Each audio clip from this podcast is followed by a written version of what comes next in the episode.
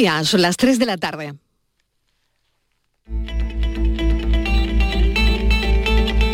La tarde de Canal Sur Radio con Mariló Maldonado. ¿Qué tal? ¿Cómo están? 3 de enero del nuevo año, primer día laborable del año en toda España con los datos del paro. No sabemos lo que va a definir este año recién estrenado, pero la economía va a ser de lo que estemos muy pendientes. Hemos sabido cómo fue el empleo en diciembre. En Andalucía, mejor dato del paro en 13 años, la cifra más baja desde el año 2007. 727.000 parados y así lo valora la consejera de Empleo, Rocío Blanco. Unos datos positivos que han sido posibles tanto al buen comportamiento del sector servicios en diciembre como a que hayamos encadenado desde octubre tres meses consecutivos de disminución de desempleo en los que hemos descontado más de 52.000 parados. Y así lo valora Rafael Gelo, secretario ejecutivo de UGT Andalucía. Estos datos y los que se han venido produciendo desde que entró en vigor la reforma laboral ponen de manifiesto que se puede generar empleo y riqueza apostando por la mejora de los derechos laborales. Y por eso desde UGT Andalucía creemos que este 2023 es el momento de acabar con la precariedad salarial y garantizar el poder adquisitivo de los trabajadores. El dato del paro sirve para medir la contratación y la temperatura de la economía, clave el sector servicios y comercio. Casi medio millón de personas han encontrado empleo este año. Aún muchas personas han pedido un trabajo en su carta a los magos. Dijo Granada. Empieza un año de triple convocatoria electoral en España. Estamos más cerca de las elecciones municipales y ya es oficial. Marifran Carazo, actual consejera de Fomento, va a ser la candidata del PP a la alcaldía en Granada. Elijo Granada porque creo que es el momento, es el momento adecuado, oportuno. Elijo Granada porque pienso que Granada necesita un liderazgo sólido y fuerte.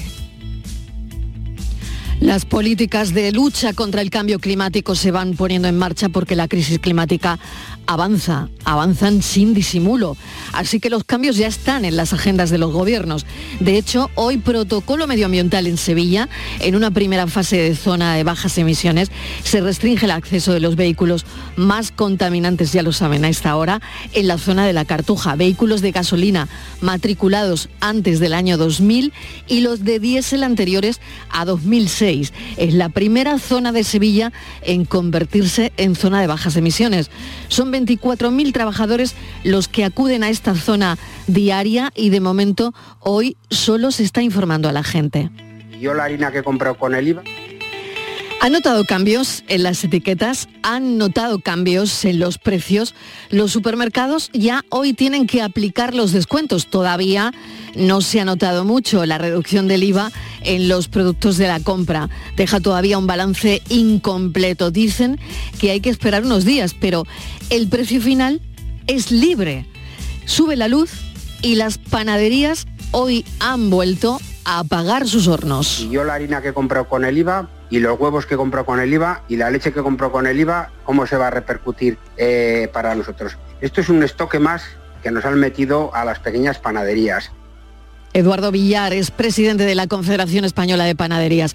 La inflación, el trabajo, lo que cuesta la vida, una economía que sigue pasando por lo que pasa en Ucrania, que será donde se celebre la cumbre, la última cumbre de Ucrania. El portavoz de defensa del Kremlin dice que Ucrania le deja uno de los ataques más letales al ejército ruso.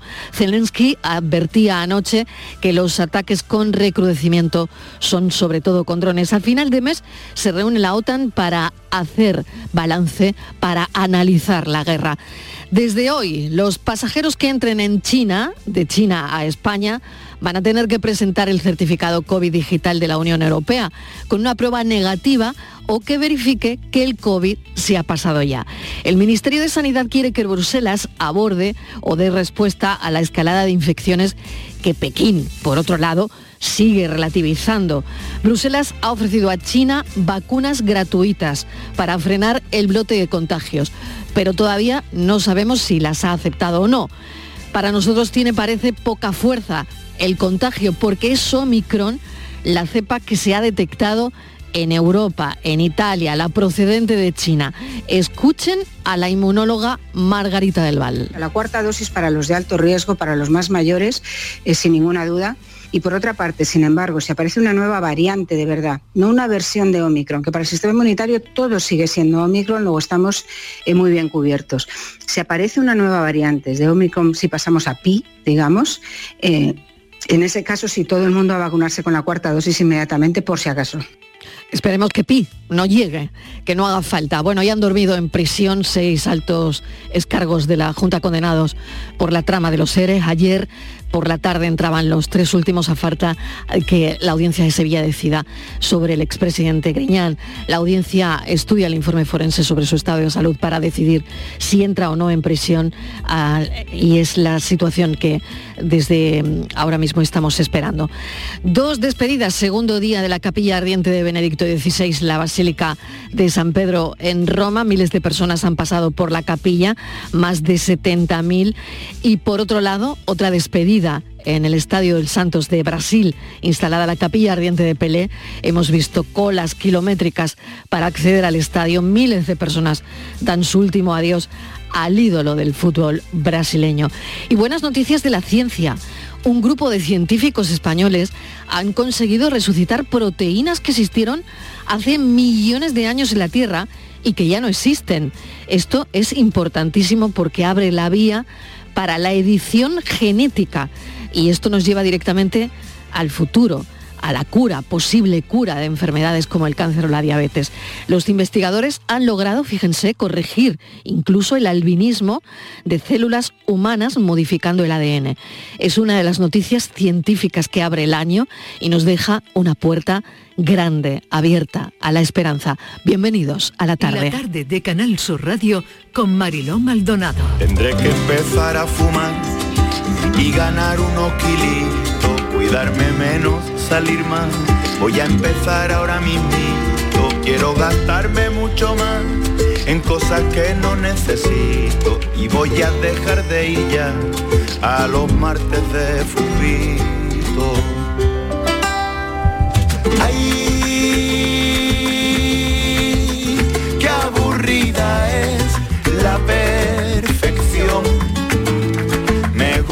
Más navegar cuando llueve. Ay, rodaré mi escena sin guion. Hagamos por una vez lo que no se debe.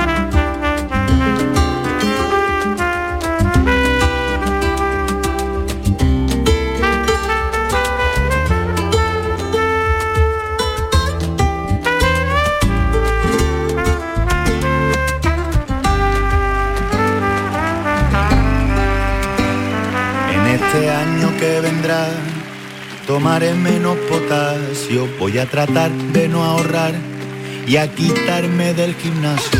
Voy a remar sin dirección desde enero hasta diciembre y a limpiarme el culo con mi propósito del año que viene. Ay, qué aburrida es la perfección. Navegar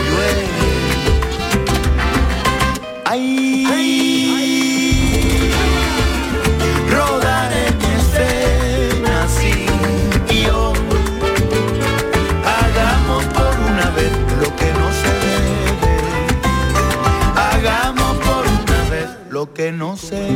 Los propósitos del canca que sirven perfectamente para abrir esta hora de radio en la tarde de Canal Sur y por supuesto contarles que nuestro cafelito y beso va a ir de propósitos del año, de la canción del canca, de lo mismo. Queremos saber si eres de propósitos o no eres de propósitos. Así que esto lo preguntaremos a las 4 de la tarde. Son las 3 y 10 minutos, mesa de redacción, Patricia Torres, bienvenida. Buenas tardes, Mariló, ¿qué tal? Bueno, el retorno a niveles de inflación más moderados seguirá siendo el principal reto económico en el año 2023, al que se suma lograr que el elevado nivel de precios no impida un crecimiento económico suficiente como para mantener la buena evolución del empleo que hemos visto hoy aquí en Andalucía, aunque todo apunta a una desaceleración. Esta palabra suena con fuerza, sigue sonando con fuerza, desaceleración significativa en la economía española y para el resto de economías. Patri. Sí, la inflación volverá a ser clave en la evolución general de la economía y en nuestro país la expectativa es que continúe la senda de moderación de los últimos meses y se mantenga en niveles más bajos que en el resto de la eurozona. Desde que el IPC, el índice de precio de consumo, hizo techo en el 10,8%, se ha reducido hasta el 5,8% en el mes de diciembre, según el dato interanual adelantado por el INE, por el Instituto Nacional de Estadística. El Banco de España prevé que la subida de precios se moderarán al 4,9% de media en el año 2023, por debajo del 6,3% que se estima en el conjunto de los socios que comparte el euro. A pesar de las diferentes opiniones de distintos organismos, Mariló, todos apunta en la misma dirección, que España continuará creciendo y evitará la recesión. Hemos querido llamar a un economista catedrático de Economía de la Universidad Pablo de Olavide, José María Oquean. Gracias por acompañarnos, profesor. ¿Qué tal? Buenas tardes, feliz año a todos. Feliz año. Bueno, lo que nos gustaría saber es cómo, cómo son esas previsiones, usted cómo lo ve y, y realmente si la desaceleración será tal que así o usted lo ve de otra manera. No, yo creo que digamos que las expectativas tan nefastas que teníamos no se van a cumplir, ¿no? Pensábamos que este último trimestre, bueno, ya ha terminado el año, ¿no? Del año 22 iba la economía ya a entrar en recesión, es decir, a crecer en datos negativos, ¿no? Y no ha sido así, ¿no? Incluso los datos del empleo de hoy vienen a decir que, seguimos creando empleo y que la economía ha crecido bastante. Ahora, este primer trimestre, lógicamente, habrá una cierta moderación, ¿no? porque la, la, gente para mantener el consumo ha tirado de sus ahorros. También hoy venía el dato de que se, se están aumentando los préstamos bancarios para mantener ese nivel de consumo. El Estado también ha dado muchas ayudas, muchas subvenciones. Entonces todo eso ha mantenido ese nivel de la demanda, ¿no? de, de, seguir comprando productos, de seguir yendo a los restaurantes, de seguir yendo a los bares y eso pues bueno, mantiene la, economía. Pero es previsible que en este primer trimestre ese, eso se modere. Que entremos en datos negativos, yo no lo creo, y si entramos será muy levemente, ¿no? pero creo que para la primavera ya habremos superado este, este bache. Claro, siempre que que todo siga la guerra más o menos contenida de Ucrania, que el tema de China que está ahí también preocupante, no, no nos dé, porque en el momento que surgen eh, temas de estos así gordos, los mercados son muy volátiles, ¿no? Y entonces empieza a subir la gasolina, empieza a subir el gas y ya otra vez tenemos el lío montado de los precios, ¿no? O sea que esa, esa estabilidad fuera también hace falta. ¿no? Claro, la estabilidad y, y, y, voy a ello, ¿no? Precisamente usted lo, lo, acaba de mencionar, lo que está ocurriendo ahora mismo con el gigante asiático, con China, con todo el tema del coronavirus, que ya lo del COVID-0 pues no, no funciona ahí. Eh, y, y bueno, mm, ahora tenemos que ver cómo esto va a desestabilizar de alguna manera la economía. Por un lado está el cómo llegue a Europa en forma de virus, que oíamos a Margarita del Val diciendo que no había que preocuparse en exceso porque era Omicron, y si llega Pi, pues tenemos la cuarta vacuna, pero claro, ¿cómo va a desestabilizar todo esto la economía, no? Claro, es que ahí el, el, el mundo ha sido tan global, ¿no? Todo ha dependido tanto de todo, que en el momento que en determinados países, sobre todo países grandes como puede ser China, ¿no? o Estados Unidos o Rusia, ¿no? y, o el continente, todo el área de monetaria europea, el, el, produce unos desajustes muy fuertes, ¿no? Y la gente, los mercados se cubren y dice, bueno, si yo necesito seguir eh, refinando petróleo y tal, lo voy a comprar, aunque lo compre para dentro de seis meses, pero al precio que sea, ¿no? Y eso repercute y se mete en la gasolina muy rápidamente, ¿no? Y con el gas pasa igual, ¿no?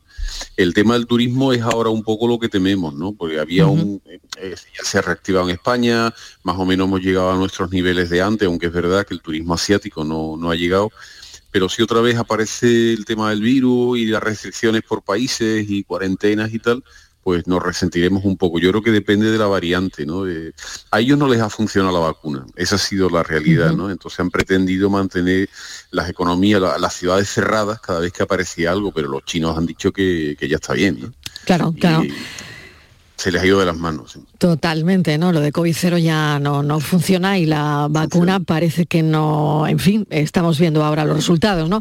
Ha mencionado los bancos, profesor, y, ha dicho, ha hablado de los bancos, pero no sé si han abierto el grifo, algo más o no. ¿Usted cómo lo ve? ¿Los bancos están por la labor de conceder créditos? Porque está claro que, se va, que va a hacer falta, ¿no? Pero no, no, va, no depende tanto de ellos, ¿no? Depende más del Banco Central, ¿no?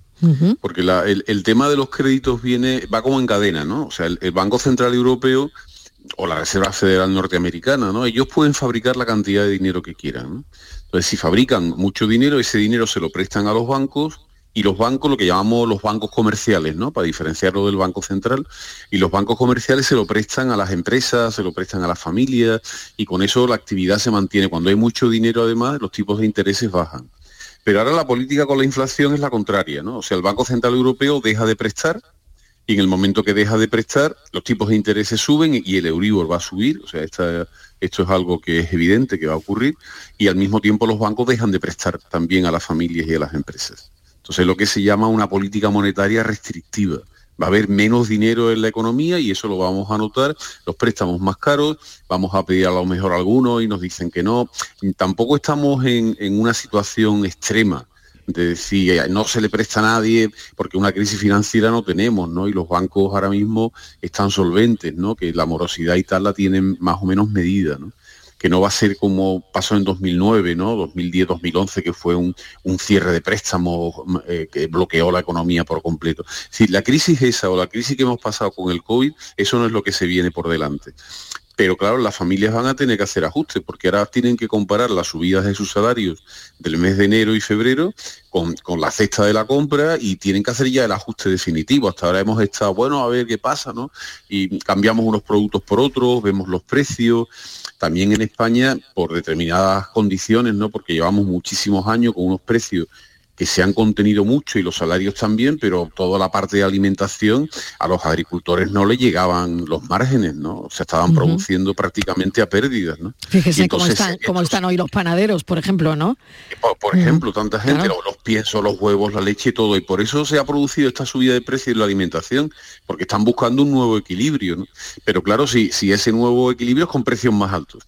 Y si esos precios más altos lo podemos compensar con las subidas de salarios y tal, que no va a ser así, los salarios van a subir menos, entonces vamos a tener que hacer ajustes. Entonces el consumo se va a resentir un poco y al dejar de consumir la economía se va a parar, ¿no? Esta es un poco la, secuencia. Yo tampoco creo que sea una cosa de que entremos en una recesión y tal, pero el paro no va a seguir bajando y, el empleo se va a resentir en, este trimestre en el que vamos a entrar. Hoy tenemos buenos datos, hoy, hoy tenemos buenos datos, la verdad. Hoy han sido, pero vamos, el cierre ¿no? de la Navidad y el cierre de noviembre han sido buenos, no se esperaban ¿eh? y sin embargo los resultados han sido buenos. Y bueno, y, un titular que tengo aquí, que además que me ronda en, la cabeza, es de que quien, eh, quien em, leyese periódicos eh, a principios del 1 de enero, ¿no? no sé si hay alguien con, pero los que tenemos, los que nos dedicamos a esto, pues claro, no, no hay fiesta que valga, ¿no? Y, siempre abrimos la, la, tablet o, estamos pendientes, ¿no? El Fondo Monetario Internacional dijo que, la, que va a haber una desaceleración simultánea en Estados Unidos en la Unión Europea y en China. ¿Qué quiere decir eso para los oyentes que nos estén escuchando? Eh, ¿cómo, ¿cómo, eso puede afectar a un sitio como Andalucía, profesor? El hecho de que haya una desaceleración simultánea, que es lo que decía el titular, en Estados Unidos, en la Unión y en China. Diferentes. La, la de mm. Estados Unidos y la de Europa va a venir condicionada porque al, quitar dinero de la economía, la economía se va a parar. La de China es diferente. La de China viene modificada por el tema del COVID.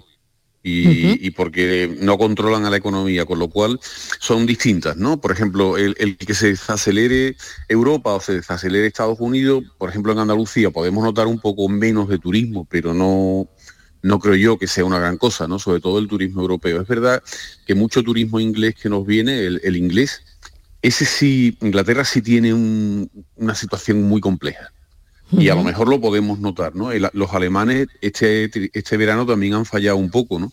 Porque ellos tienen muy cerca la, la, guerra. Estamos todos viendo a ver qué pasa con el invierno. Afortunadamente no es de mucho frío, Entonces no está tensando mucho el precio del gas y además de gas está ahora mismo Europa hasta arriba. O sea, estamos almacenando, hemos almacenado todo lo posible.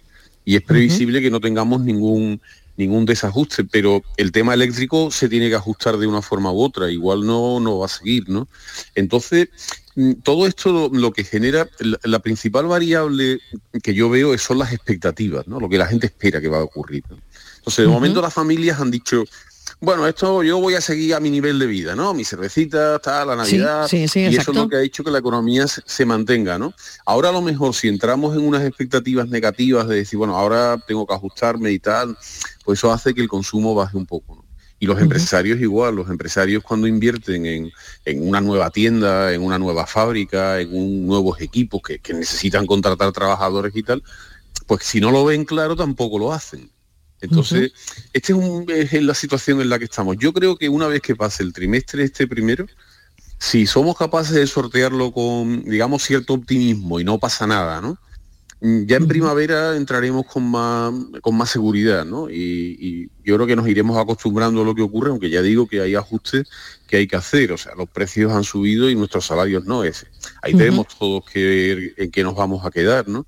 Y después el ajuste de la energía, ¿no? Hemos estado acostumbrados a tener una energía muy barata que venía de Rusia en el gas. No es nuestro caso, por eso yo creo que a nosotros tampoco nos va a afectar tanto. Y sí, el turismo asiático que durante un tiempo parecía que nos iba a invadir, pues pues no, pero vamos, llevamos ya años que no está viniendo. Pues yo creo que Andalucía vamos a seguir nuestro nivel más o menos de, consumo, las exportaciones yo creo que seguirán bien y el turismo también, ¿no? Y bueno, que no caiga mucho la demanda interna fundamental, que es eso, ¿no? Bueno, Patricia, no sé si quieres eh, hacerle alguna pregunta al profesor Oquean. Sí, le quería preguntar, eh, profesor, eh, por los fondos europeos, porque a los buenos datos de, consumo y empleo se suma también pues, la ejecución de los fondos europeos Next Generation, de esos fondos que, que sin duda van a dar un, un respiro a la economía española y la van a alejar aún más de ese riesgo de recesión, ¿no? Yo no, confío tanto en eso, ¿no? los fondos los, eh, son 22 mil millones al año, ¿no? Hmm. Aproximadamente, ¿no? Hay que tener en cuenta que el PIB, o sea, lo que produce España es un billón 300 mil millones. Es decir, que es una cantidad que sí que son 20 mil millones, asusta verlo, pero es que al lado de lo que de lo que hay en total tampoco es mucho, ¿no? Después, además, no se está ejecutando con rapidez porque primero Europa ha exigido muchísimos papeles y documentos y burocracia para estar segura de que ese dinero se asigna a lo que se quiere y después España no tiene capacidad para gestionar eso, la, burocracia pública. Y están poniendo gente, están creando oficinas y tal, pero no. Y después también el diseño de, de, esos fondos, aunque era verdad que hay parte que van a gasto sanitario para cubrir pues unos gastos que se han tenido que hacer con la pandemia y, toda una serie de ayudas y subvenciones, pero las cosas gordas van en proyectos de inversión, lo que llaman los PERTES. Mm. Entonces estos proyectos se han, se han eh, eh, generado a través de una gran empresa, normalmente del IBEX 35, con 20, 30, 40, 50 empresas montando una especie de círculo, un hub. Y ahí es donde se van a invertir en hidrógeno verde, en, teleconductores, hay toda una serie de programas que es donde se van a aplicar, ¿no? Algunos lo van a coger y otros no. Pero no va a ser un dinero que veamos así pues oye, esto eh, lo estoy viendo, ¿no? Y mm. me llega y es de los Next Generation, sino que van a ser eh, proyectos de inversión concretos, que sí que es verdad que, van a modernizar el país, ¿no? Y van a marcar una estrategia que yo creo que es adecuada, pero que no están llegando a la velocidad que vienen. Sirven porque como los metemos en presupuesto, entonces el presupuesto no tiene tanto déficit. Pero de meterlo al presupuesto a que después se ejecuten, hay una diferencia. Profesor, pues lo tengo que dejar aquí. Eh, ha sido muy interesante esta charla de cómo viene el 2023, hoy 3 de enero, y lo que sí es cierto y, es innegable es que el mundo está cambiando de manera radical y también inmerso en lo que leía el otro día, que algunos llaman permacrisis o policrisis, ¿no? y, parece que, que, bueno, que ahí estamos también instalados, ¿no? Es que yo creo que tampoco, eh, es que como decía la gente, ¿no? Cuando entramos en la crisis de 2010, 2011, ¿cuándo vamos a volver a lo de 2007? Digo, nunca. Es que, es que, o sea, pensar que, que vamos a estar creciendo el 5, el 6, con no sé cuánto y tal, eso no es normal tampoco. Y pensar que vamos a tener los tipos de intereses al cero como lo hemos tenido tantos años, es que eso tampoco es normal. Entonces, lo lógico, yo no creo que sea una crisis, es que es lo normal que tiene que pasar en la economía, ¿no? Y, pero hemos vivido algunos momentos demasiado idealizados y que han sido de, auténticas burbujas que nos han estallado, ¿no? De crecimiento económico y tal, ahora las subidas de los precios, y, pero lo, ajustaremos, ¿no? Yo creo que en este año 2023 terminaremos bastante ajustados en lo que es normal, que crezcamos un 2%, que se mantenga más o menos el empleo y que los tipos de interés sean el 1,5 al 2, y con lo cual significa que el Euribor va a ser el 2,5 y a esto nos tenemos que acostumbrar. Claro. Y otra cosa también, pero alargaríamos mucho esta entrevista, es la gente joven, ¿no? Eh, donde... Ese es otro tema. Ese es otro tema.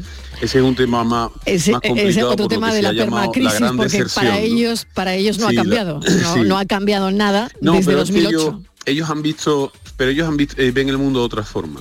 Mm. sobre todo la, la, corte de los millennials, ¿no? De 25 a 40 años, que han pasado todas las crisis por delante, que los sueldos han estado con contratos temporales y que no les suben, que viven una cierta frustración. Y además en su forma de pensar, a ellos el dinero no les motiva, les motiva el tener tiempo libre, tener una vida organizada. Son distintos y no los estamos entendiendo, sobre todo en el mundo empresarial, a la hora de querer contratarlo. Dicen que no hay gente, que no, pero porque no, es que no están dispuestos a trabajar de la forma en que trabajaban las generaciones anteriores, a echar horas y horas y horas que no se les pagan, a tener una vida personal que, depende de la empresa y tal, eso no lo quieren. Por eso muchos de ellos pues dicen que no trabajan. No sabemos qué modelo es mejor, ¿no? claro, profesor, no sabemos qué modelo es mejor. si el que teníamos nosotros de, trabajar 12 horas sin derechos o ellos, ¿no? sí, yo, creo que llevan parte de razón y también porque el mundo ahora es más rico, aunque tengamos más problemas, mm. pero tenemos un bienestar mayor y nos podemos permitir a lo mejor ese lujo de no trabajar 12 horas, ¿no? Y a mí me parece perfecto, ¿no? Pero José María es un ajuste distinto.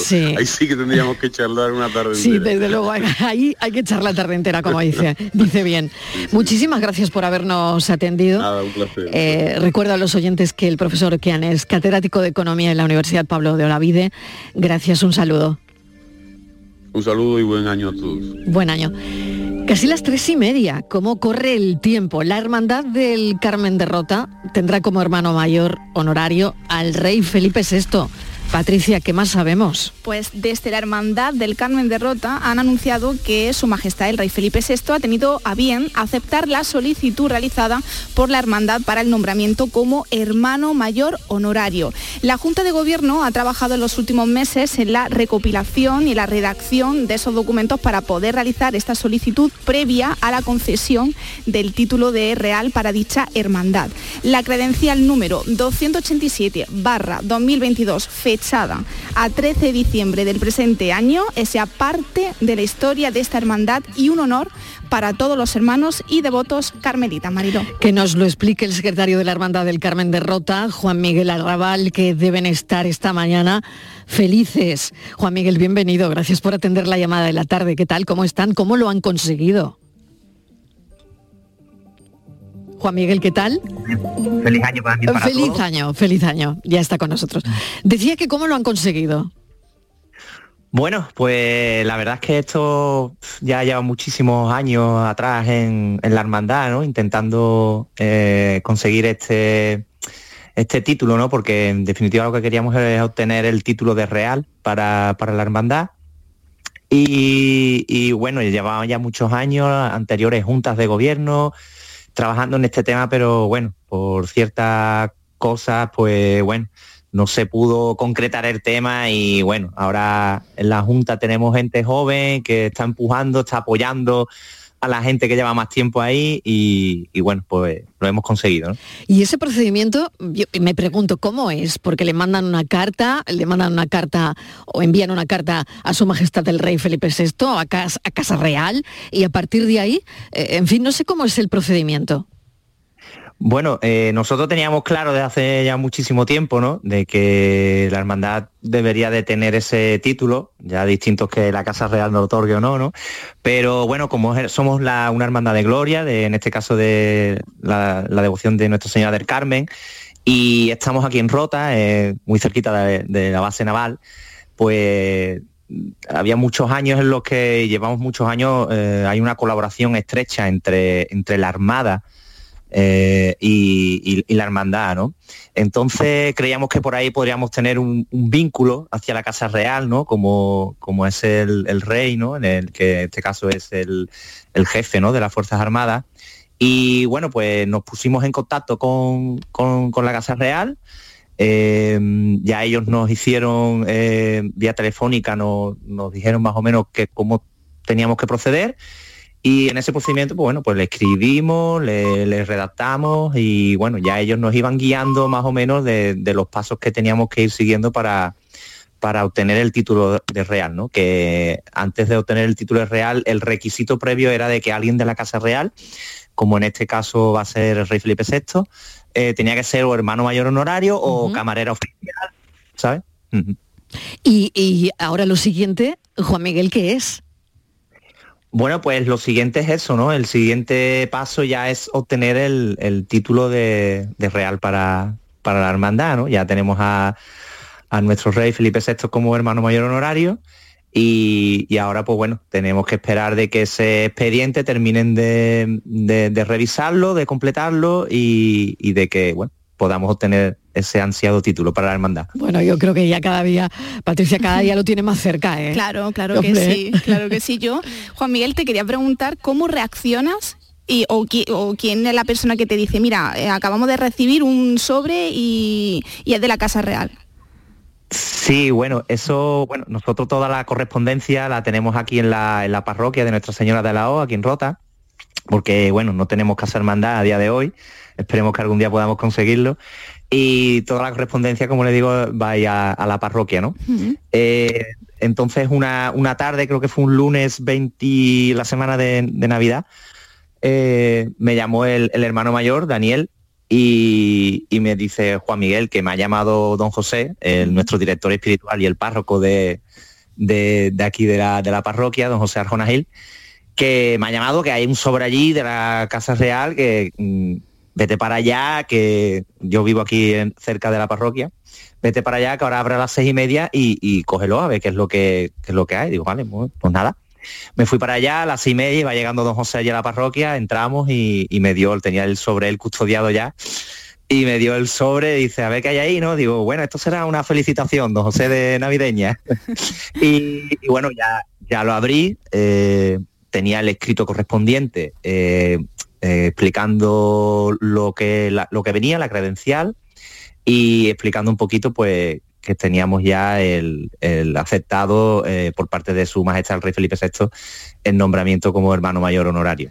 Eh, don José muy, muy contento porque sabía del, procedimiento y, muy contento con, todo. ¿no? Ya cuando salí de la parroquia enseguida llamé al hermano mayor a, también a la antigua hermana mayor, Rosa, que acabamos de tener elecciones y, estábamos ahí haciendo el cambio de, junta, y también al antiguo, el anterior hermano mayor, eh, Francisco, que, que, también, pues bueno, eh, contentísimo porque era uno de los de los que en principio quería obtener el, título, ¿no?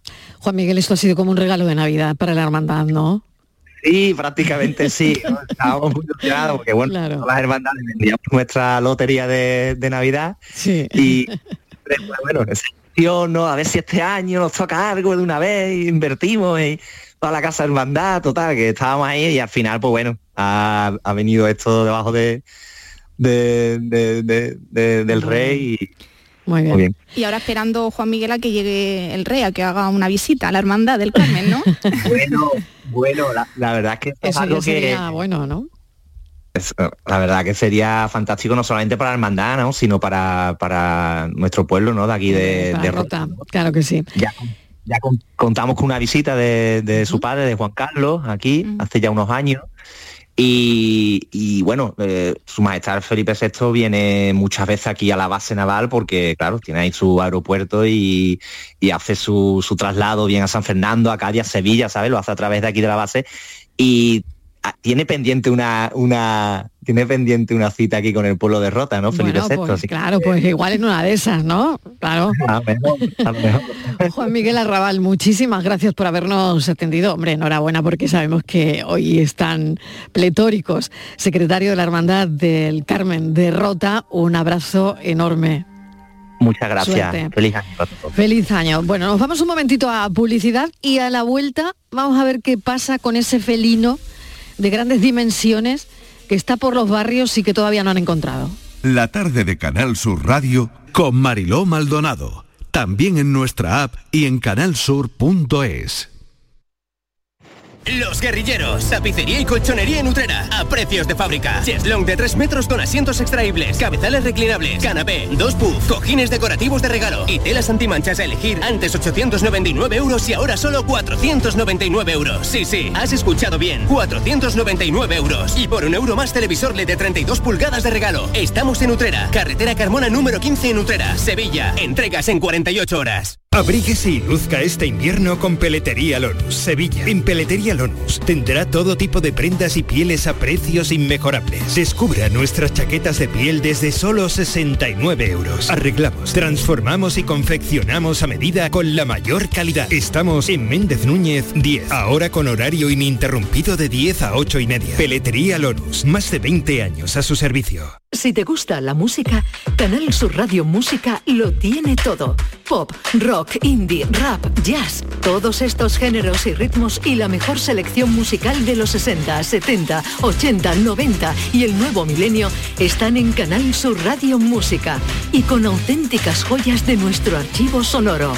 Una radio 100% online, 100% a tu alcance y lo mejor, 100% música. Canal Sur Radio Música. La música de tu vida. Grupo de emisoras de Canal Sur Radio. La radio de Andalucía. Robbie Williams, el icono más internacional del pop británico, llega a Mare Nostrum Fuengirola el próximo 15 de junio. Robbie Williams, disfruta de la leyenda en directo. Entradas ya a la venta en entradas.com y en marenostrumfuengirola.com. El cupón ha cambiado, puede tocar por los dos lados. Y si lo miras con cariño, ahí va, qué bonito. A mucha gente vas a apoyar. Por los dos lados puedes ser ganador. Colaborando con la gente, la ilusión es mayor. Nuevo cupón diario. Ahora de lunes a jueves con premios a las primeras y a las últimas cifras. Además tiene un primer premio de 500.000 euros al contado. A todos los que jugáis a la 11, bien jugado. Juega responsablemente y solo si eres mayor de edad. Bueno, bueno, bueno, bueno, bueno, bueno, bueno. Que me lo cuentan y no me lo creo. Y es que lo que no me pase a mí. Y bueno, bueno, bueno, bueno, bueno, bueno, bueno. Parece ser que esto no ha sido un sueño. Que mira que esto no salga de aquí. Aquella no sé qué me despiste. Llevaba puesto un pantalón de rayas. Aquella no se me gritaba.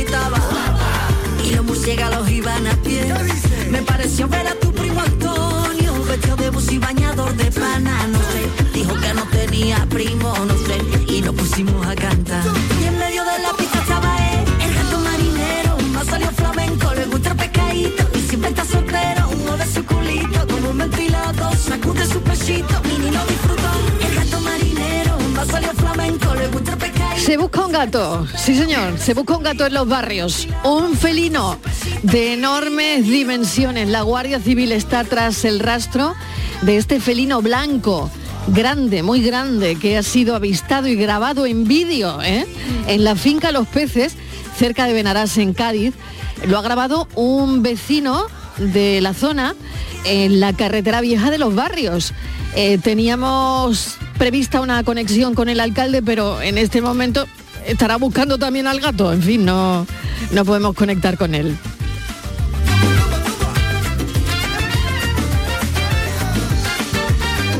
Patricia, eh, Sí. ¿qué sabes del gato? A Bueno, ver, cuéntame detalles. Te cuento, Marilo. Un vecino desde su casa grabó un vídeo en el que a lo lejos se ve la O figura... sea, que el gato existe. Sí, el gato existe, Vale. así. eh, Nosotros hemos hablado esta mañana con el alcalde y nos lo ha dicho, que existe. Vale. Se ve la figura de un animal de cuatro patas, de color blanco, pero sin identificar. Es que ya hay todo tipo de especulaciones, lo Claro, sabrás a esta hora, claro, ¿no? sí, porque además Vale. ese vídeo, ese vídeo, Mariló, acabó en las redes sociales convertido pues en la comidilla de la localidad desde ayer.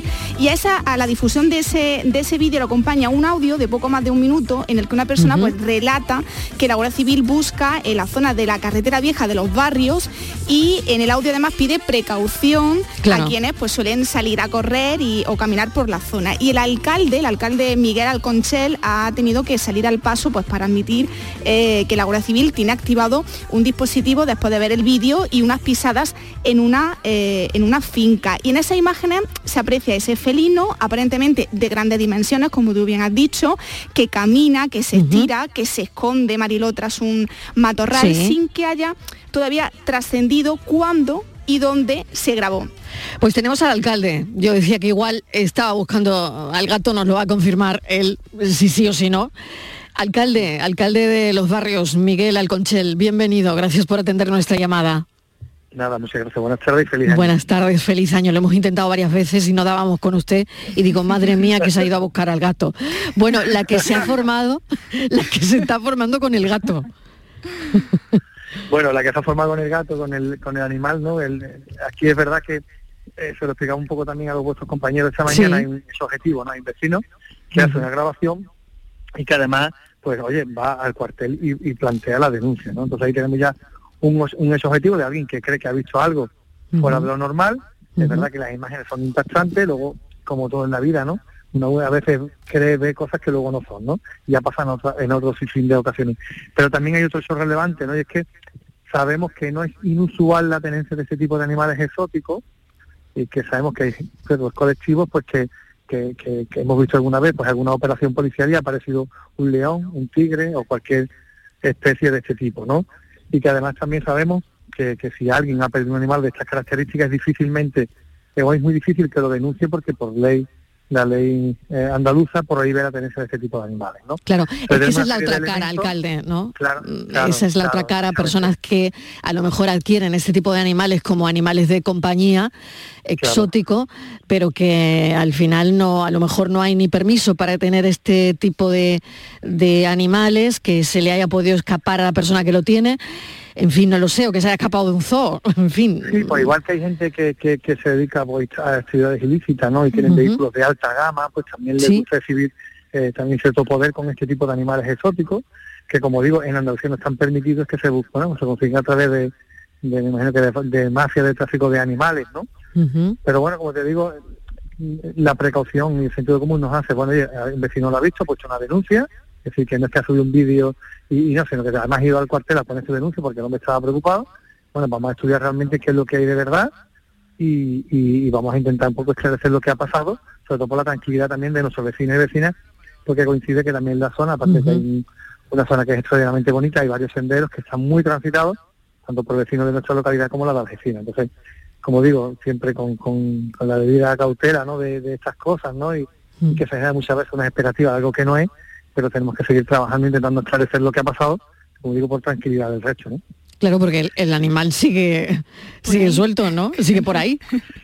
Claro, si usted si realmente es un Claro. animal como es un felino que puede ser, no tiene por qué ser un tigre, no tiene por qué ser un león, puede ser otra especie, otras especies también exóticas, jaguares, pumas, que son más pequeñitas, más versátiles, que puede ser perfectamente, eh, si está está suelto, o sea, sigue suelto, ¿no? Entonces, eh, lo que se hace es montar el dispositivo, se prona, hasta hoy también policía autonómica, policía local también, y, y avisar sobre todo a todos los, todos los propietarios de las fincas colindantes para que estén atentos y si no se ven alguna cosa anómala o extraña, pues que pongan en conocimiento de la autoridad lo pasado, lo que sucede, ¿no? Sí, sí, que esto hay que montar un dispositivo, que esto no es tan, Claro, es que, claro, tan no, no, simple, esto ¿eh? es- Claro, esto no es simple. Efectivamente, y lo que provoca que se haga es que el vecino va y pone la denuncia, porque si es una cuestión solo de redes sociales, se queda ahí. Entonces es que además el vecino que lo graba va y pone una denuncia con el otro vecino, Claro. entonces cuando te preocupas, ¿no? Y te lo tomas en serio, ¿eh? Alcalde, Patricia. sí, yo le quería preguntar, alcalde, ¿por dónde se está buscando en este momento al felino?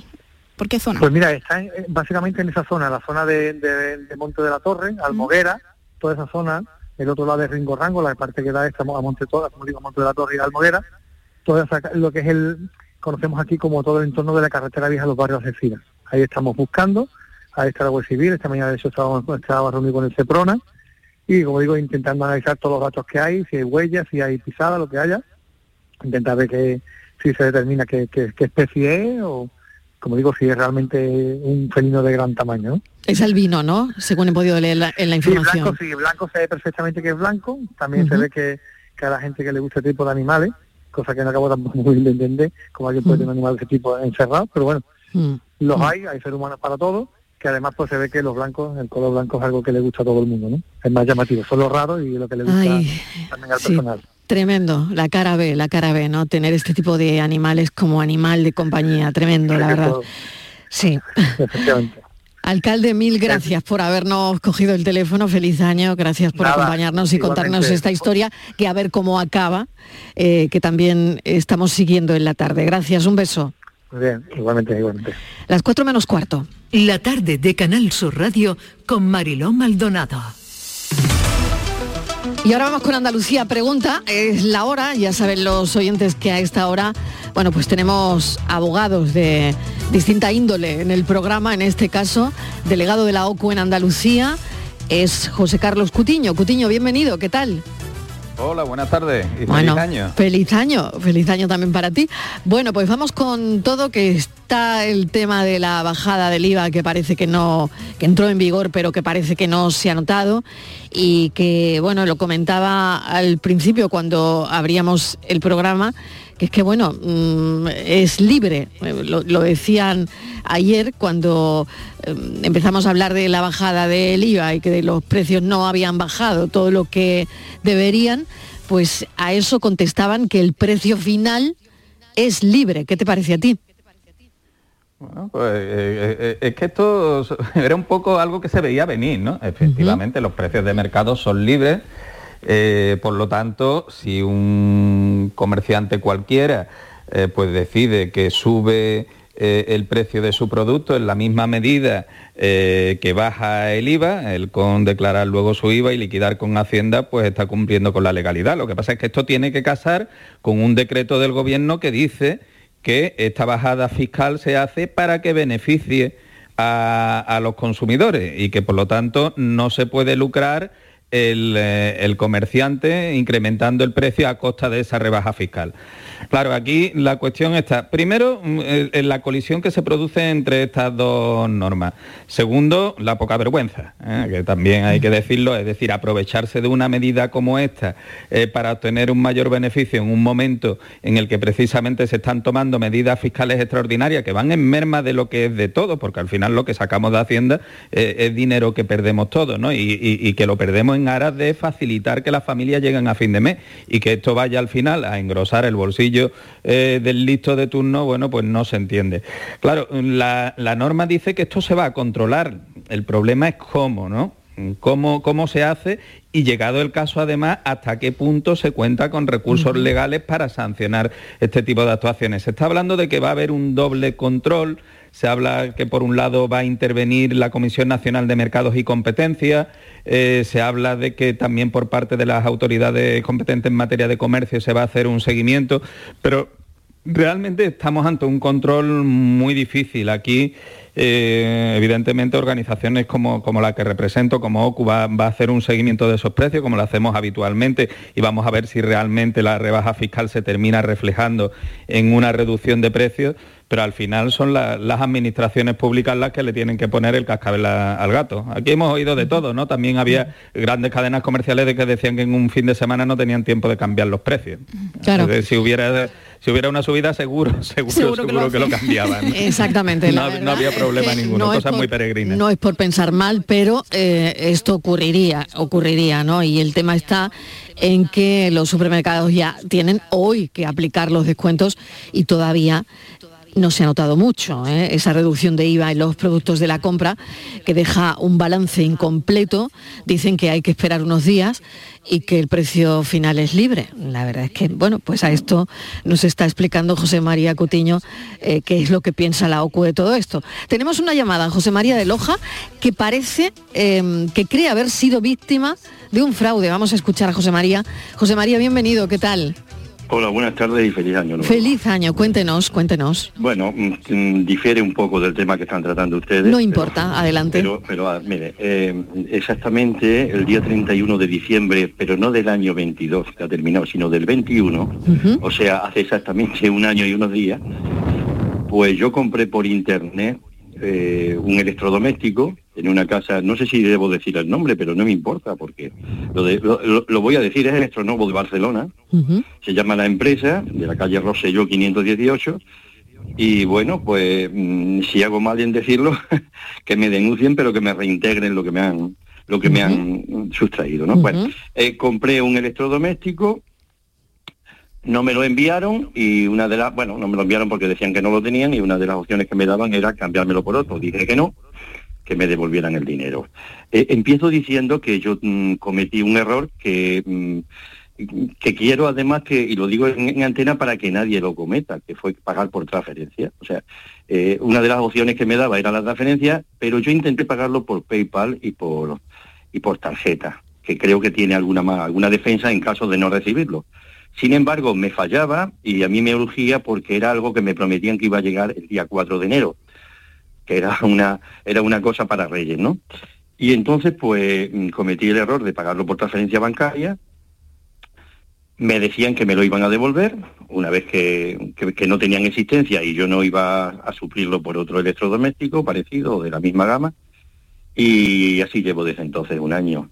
He recurrido a la Asociación de Consumidores de Granada, a FACUA, ha hecho gestiones a la OMIC, de aquí del Ayuntamiento de Loja, donde vivo.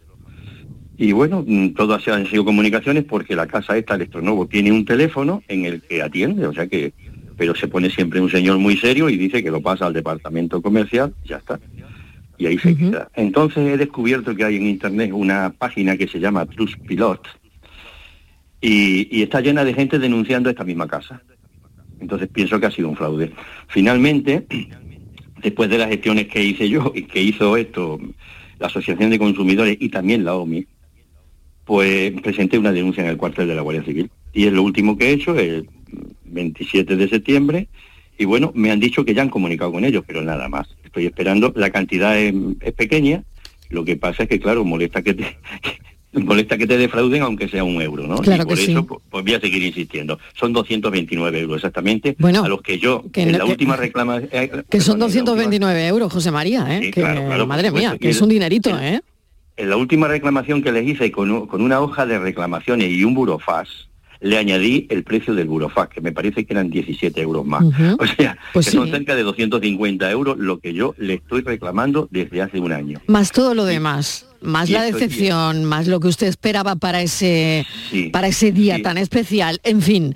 Efectivamente. Claro, es que pero- son pero muchas mire, yo- cosas, no es solo el dinero, ¿no? Mm. Claro, efectivamente. Pero me saco una conclusión que es la que yo mm, quiero para los oyentes. Que no se pague con transferencia. Porque tenemos medios como son PayPal, como son tarjetas y tal, que tienen alguna defensa más. O sea que yo por tarjeta hubiera anulado en tres días cuando me dijeron que no había el producto. Pero caí en la trampa de que mm, de las prisas, de que me iba a llegar ese día y ya está. Eso lo hacemos todos. Eso nos pasa a todos. José, Ma- eh, José María, le va a contestar José Carlos Cutiño a ver cómo, cómo ve él todo el asunto. José Carlos.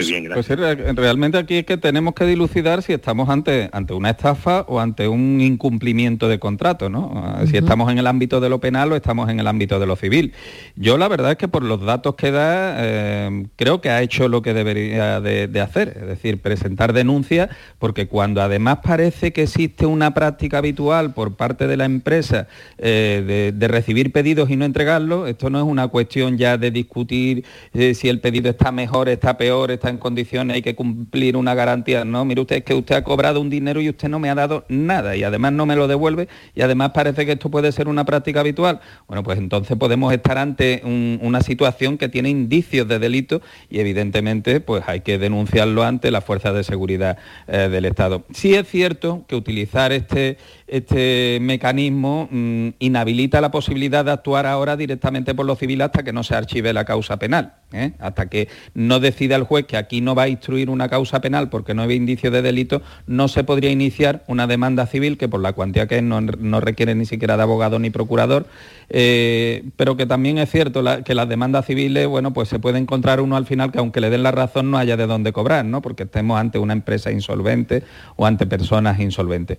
Entonces, bueno, mm, eh, eh, evidentemente ha hecho lo que tenía que hacer, habrá que estar al resultado de la investigación policial y si se determina que no es una cuestión delictiva, sino una cuestión de derecho civil, pues habría que presentar esa demanda de juicio verbal para la que ya digo no hace falta ni abogado ni procurador por la cuantía eh, que es. Una, la cuestión que, comentaba José María y que sí es importante, nosotros lo, lo insistimos mucho en las transacciones online no mm, pagar por transferencia nunca.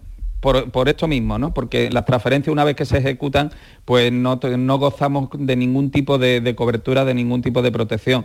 Lo importante es siempre, mm, si, lo, si hacemos la compra a través de una plataforma, eh, utilizar los medios de pago de la plataforma y si no recurrir pues eso a tarjetas o a mecanismos como PayPal que garantiza que no se efectúa el pago hasta que no eh, se ha producido efectivamente la entrega. O sea que el consejo sería, eh, después de escuchar a José María, el consejo, José Carlos, es no pagar por transferencia bancaria. Eso es un consejo que dais cuando se hacen compras online. Efectivamente. Y desde luego no hacerlo nunca, ya digo, si es eh, a través de una compra a través de plataformas, no negociar el pago fuera de la plataforma, hacerlo siempre a través de la plataforma, sea Amazon, Ali o, la que sea, que eso nos garantiza eh, un mayor control sobre, sobre esas transacciones económicas y medios de pago seguros. Pues José María, ha hecho usted bien, según nuestro abogado, eh, está actuando como tiene que hacerlo y lo único es desearle mucha suerte y que esto sí, desde luego, es una plataforma que no cumple y que mm, le está pasando a más gente, pues desde luego, por lo menos alertar, ¿no? Poner esa denuncia para que a otra gente no le ocurra. José María, gracias. Sigue activa. Sí, eh, no le oía, perdone. Que la página web sigue activa y sigue aparentemente vendiendo. Hace un momento he estado visitándola, o sea que... Claro, bueno, pues es importante, la verdad. Cuidado, cuidado que es peligrosa. Importante. José María, gracias desde Loja nos llamaba. Bueno, volviendo a la historia de la bajada del IVA, que ya saben que ha entrado en vigor la supresión del IVA de alimentos básicos, hemos recibido este mensaje de audio. Eh, buenas tardes, Mariló y todo el equipo. Soy Mazda de Sevilla. Ante todo, feliz año nuevo y muchísimas gracias por vuestro programa. Pues nada, comunicaros que yo ayer me quedé a cuadro. En Carrefour, digo marca, eh, paquete de tres barras de pan eh, que costaba el día 31 99 céntimos, pues ayer estaba a 1,05 y eso que habían bajado el IVA.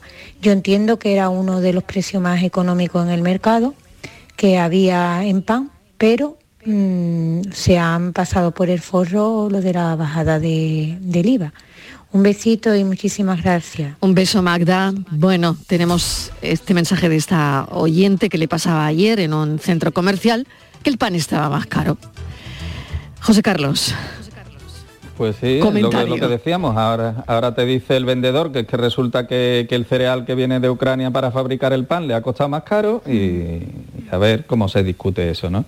Eh, aquí va a tener que hilar muy fino, sobre todo la Comisión Nacional de Mercados y Competencia, que es la que cuenta con la capacidad de inspección y de investigación sobre las prácticas que se realizan en el mercado, va a tener que hilar muy fino para detectar las conductas abusivas que sin duda se van a producir, porque en estas cuestiones siempre como decía antes, siempre hay listos que, encuentran los argumentos para apretarle al consumidor y lo, y, lo más lamentable es que quien debía determinar pensando este tipo de situaciones es el propio consumidor, ¿no? Oye, pues mire usted, si usted me está engañando y encima me estoy dando cuenta de que me está engañando, pues me voy a la competencia y listo que para eso también opera el libre mercado. Me quedan dos minutos y medio. Patrick, ¿qué te parece si analizamos los roscones de nata del supermercado? Venga, vamos a analizarlos. Eh, en dos minutos, venga. Venga, porque... ¿Cuál es el mejor? A ver, a ver, lo tiene que decir Cutiño, pero cada año los españoles consumen alrededor, Marielo, de 30 millones de roscones de reyes. Qué barbaridad. Pues sí, eh, porque además se ha convertido en un dulce para todas las navidades y especialmente estos roscos que son, digamos, por decirlo de alguna manera, de serie, ¿no? Los de, los, de grandes superficies comerciales, cadenas de supermercados y demás, que son los que hemos analizado. No tienen evidentemente nada que ver con el roscón de, confitería, artesano, de, panadería, de horno, eh, que tiene otras calidades, otras propiedades. Nosotros hemos analizado estos que se venden prácticamente desde el principio de, las Navidades en distintos supermercados y bueno, eh, decir que lo, lo más bueno del estudio ha sido comprobar que por fin se emplea nata de verdad en ocho de los nueve roscones que hemos eh, estudiado, ¿no? Eh, porque antes era habitual sustituirlo por, por, aceites vegetales, grasas vegetales y cuestiones por, el estilo. Bueno, pues mm, ya la mayoría eh, tienen mantequilla en el bizcocho, tienen nata. Y bueno, como, como solución más, de más calidad, pues un histórico, el del corte inglés, eh, a un precio de 17 euros el kilo y si se quiere priorizar el ahorro, pues nos ha salido un roscón del Lidl a 8 euros el kilo, pues con unas calidades realmente buenas para, ese precio. Bueno. Pues a por ello. Muchísimas gracias, José Carlos. Gracias, feliz año. Gracias. Y volvemos a hablar la semana que viene. Un saludo, un beso enorme y que sean generosos los reyes. Exactamente, exactamente. Bueno, nos ha quedado hablar de las rebajas de enero también, pero que, bueno, lo haremos la semana que viene. Nos tomamos un café, Patricia Torres, dentro de un instante después de escuchar a las noticias. La tarde de Canal Sur Radio.